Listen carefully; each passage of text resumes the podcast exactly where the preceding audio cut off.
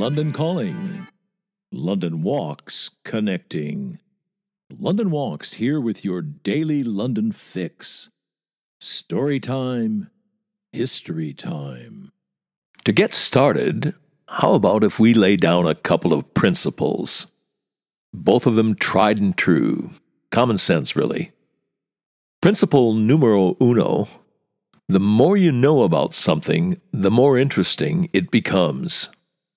And principle numero due the important thing is to see it better. That's why you go with a guide to see more, to see it better. So let's take a bit of London that everybody sees and see if we can see it better. Find out more about it and thereby make it more interesting. The bit of London I have in mind is the quartet of huge lions at the base of Nelson's Column in Trafalgar Square. Smack dab in the center of London, they're impossible to miss. Everybody who lives in London, everybody who comes to London, everybody who keeps an eye on London from afar sooner or later sees those lions. And yes, there is a peg for doing those lions today, July 31st.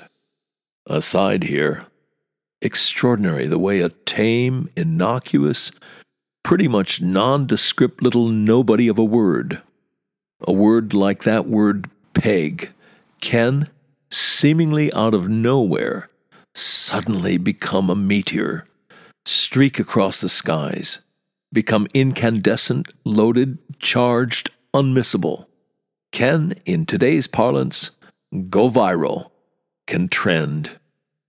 24 hours ago. I'm writing this early Friday morning, July 29th. I would have just said the peg for this story is, and thought nothing of it. 12 hours later, confession time here, I joined the stampede. Like countless millions of people around the world, I was clocking in to hashtag Prince of Pegging, trying to see what all the fuss was about. And here I'm proclaiming my ignorance, wondering what in the world is pegging. Wish I hadn't found out. And my reaction, for what it's worth, and I hasten to add here, I'm no royalist. Anyway, my reaction was the poor princelet of Wales, poor Prince William, trending in that ugly way on social media. Having that happen to you, well, right now he must feel like a raw piece of hamburger with a trillion flies crawling over him and buzzing around him. Anyway, if we can use the word peg here in its innocuous sense, the peg I'm hanging this story on is to be found in the documentation for the execution of the lions. In that documentation is the letter containing artist Sir Edwin Landseer's acceptance of the commission. That letter is dated July 31st, 1858. So we've got ourselves an anniversary here. And surely the next building block to put down here is that it took nearly a decade before the work was completed. And for a further building block, let's find out something about the principles. London stories, London monuments, London buildings, London neighborhoods, London institutions, London infrastructures are always more interesting if you know something about the people, the men and women who are the hand in glove of those London establishments. In this case, the first thing to know about the man who accepted that commission, the man who said, Okay, I'll do the lions for you. First thing to know about Sir Edwin Landseer is he wasn't a sculptor. He was a painter. Admittedly, an animal painter, but a painter all the same, not a sculptor. Edwin Landseer was a Londoner through and through. He was born in Marylebone in 1802, came from a family of artists. His father was an engraver and an author. One elder brother was a printmaker, the other a genre and history painter. Edwin Landseer's artistic gifts were recognized from a very early age. He was a child prodigy drawing with extraordinary precocity as a four year old. From the very first, he was drawing animals, domestic and farmyard animals, cows in the fields near Hampstead, just north of where he lived. somebody's cocker spaniel, and such like, but also lions and tigers. He saw them at something called Mr. Cross's Menagerie at Exeter Change in the Strand, not a hundred yards from where Landseer's den of lions would take up residence many years later. By the time he was 22 years old, he was being hailed as a pictorial Shakespeare of animal expression. When he was 24, as soon as he was eligible, he was made an associate of the Royal Academy. By his late 20s, he was the foremost animal painter of the day. What set him apart was he went way beyond the naturalistic. He simply could not paint an animal without a story. His portraits of dogs, for example.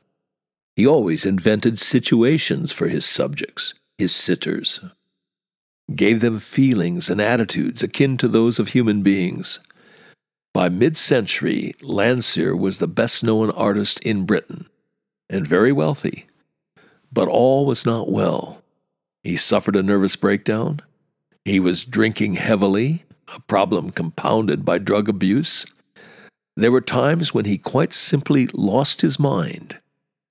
What enabled him to keep going was his work and his friends rallying round. Despite it all, the inebriation, the bouts of dementia, the loneliness, despite all those friends, in the words of Queen Victoria, commenting on his death in 1873. For the past three years, he had been in a most distressing state, half out of his mind, yet not entirely so. Despite it all, Landseer somehow kept going as an artist.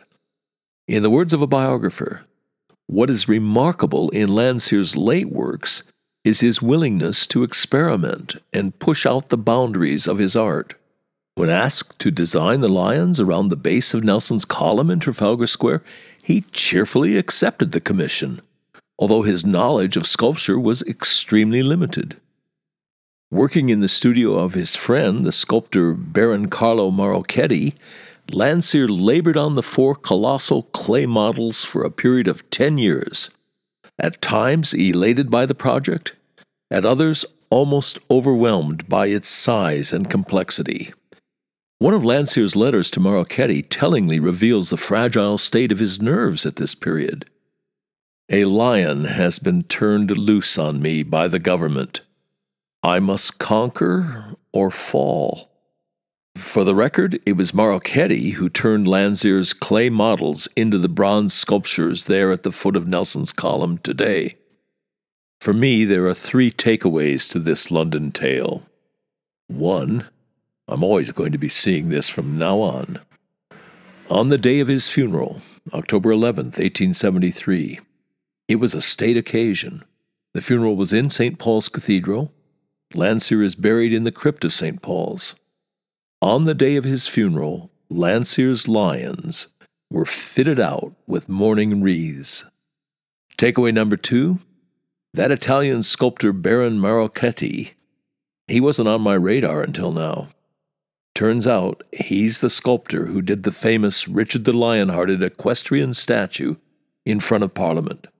So that's a fun to know London connection. Lions in Trafalgar Square at the top end of Whitehall, Lionhearted at the other end of Whitehall. Same sculptor. Third takeaway is more complicated. It has to do with the response to the contemporary reception of Landseer's lions. Feelings were, shall we say, mixed. Set me thinking all that. Reading over those contemporary appraisals, well, it was humbling. I thought, they're seeing these works more closely, more intelligently, better than we're seeing them. Why is that? I'm not sure. Pushing out a very tentative theory here, they had fewer distractions than we have. They didn't have Twitter or Facebook or TikTok or Instagram or the internet generally, or radio or television or iPhones or aeroplanes or scooters. All those furies all the time pecking at us, pulling at us. I think they had more time to look closely, to mull over, to contemplate, to think hard about what was in front of their eyes. So, for example, one critic spotted the want of definition generally, which, particularly in the forelegs and paws, might have been rendered less evident, and a more hairy texture indicated by subsequent chasing. Well, live and learn. I never saw that. It never occurred to me. I'll certainly be looking out for it the next time I'm in Trafalgar Square. And glad to add that word chasing to my admittedly limited artistic vocabulary.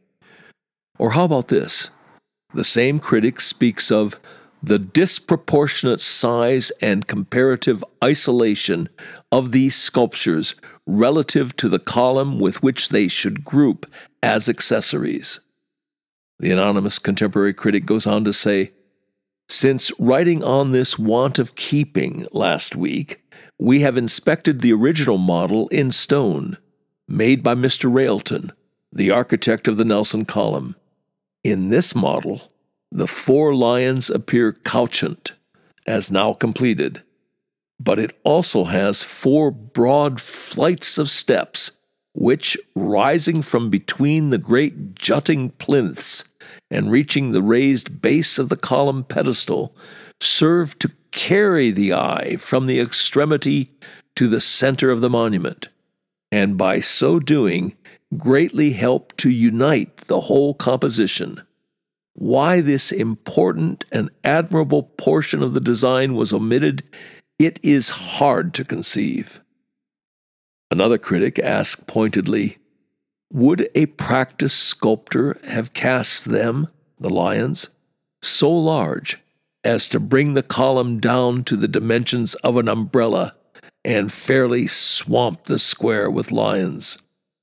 The claws drawn in at one verge of the available space and the tail tucked tight up at the other painfully suggest that the noble beasts have been cramped for kennel room, and also spoil the curve of their haunches, which want some swell at the tail root to balance the great curves of the head. The same critic goes on to say, It's three lions too many. After all, the point should have been the lone British lion, Instead, we got a menagerie, like a troop of jungle beasts out for a hunt.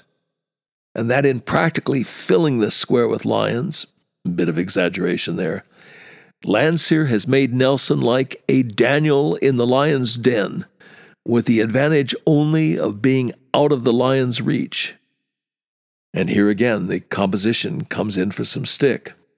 The critic fulminates we have a grave objection to the composition of the monument as it is now presented to us entire. The lions are bronze, the capital is bronze, the hero is of stone, and of a cheaper stone to boot than even the blocks on which his lion guardians repose.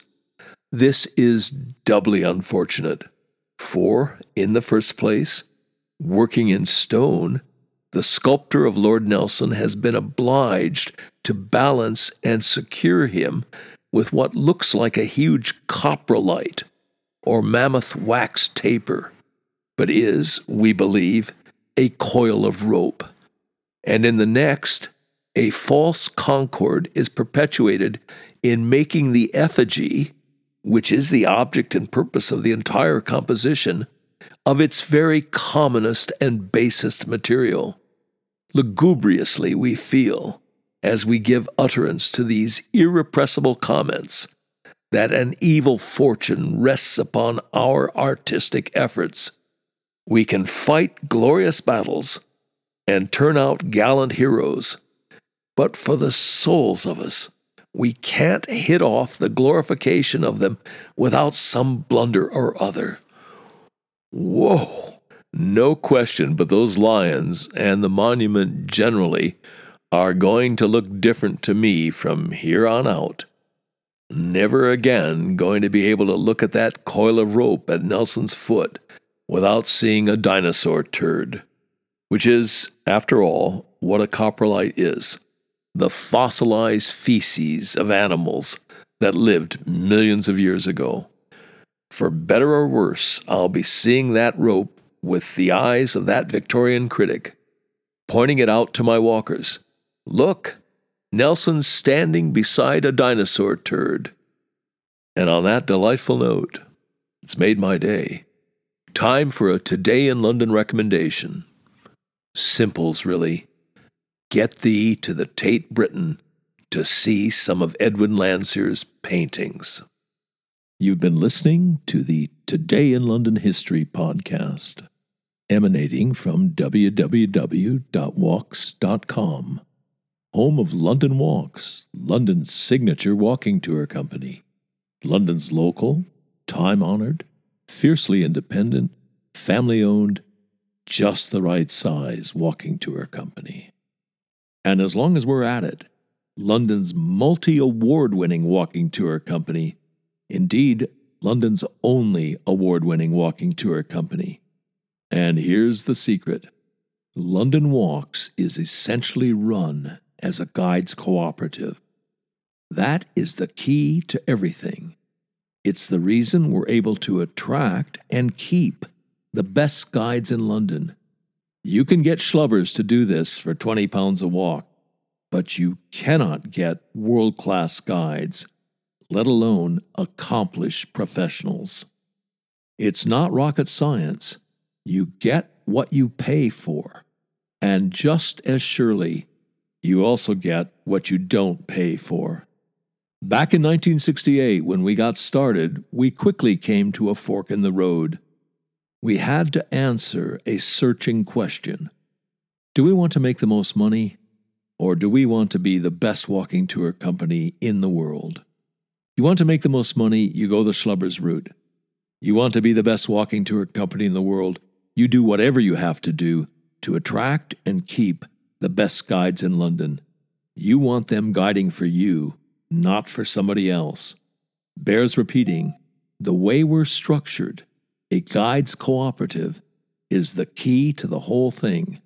It's the reason for all those awards. It's the reason people who know go with London Walks. It's the reason we've got a big following, a lively, loyal, discerning, fun following. Quality attracts quality.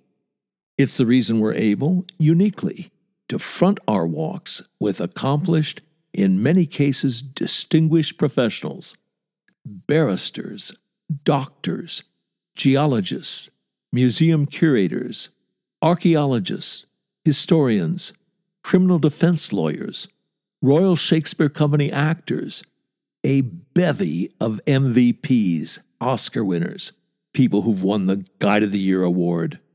Well, you get the idea. As that travel writer famously put it, if this were a golf tournament, every name on the leaderboard would be a London Walks guide. And as we put it, London Walks guides make the new familiar and the familiar new.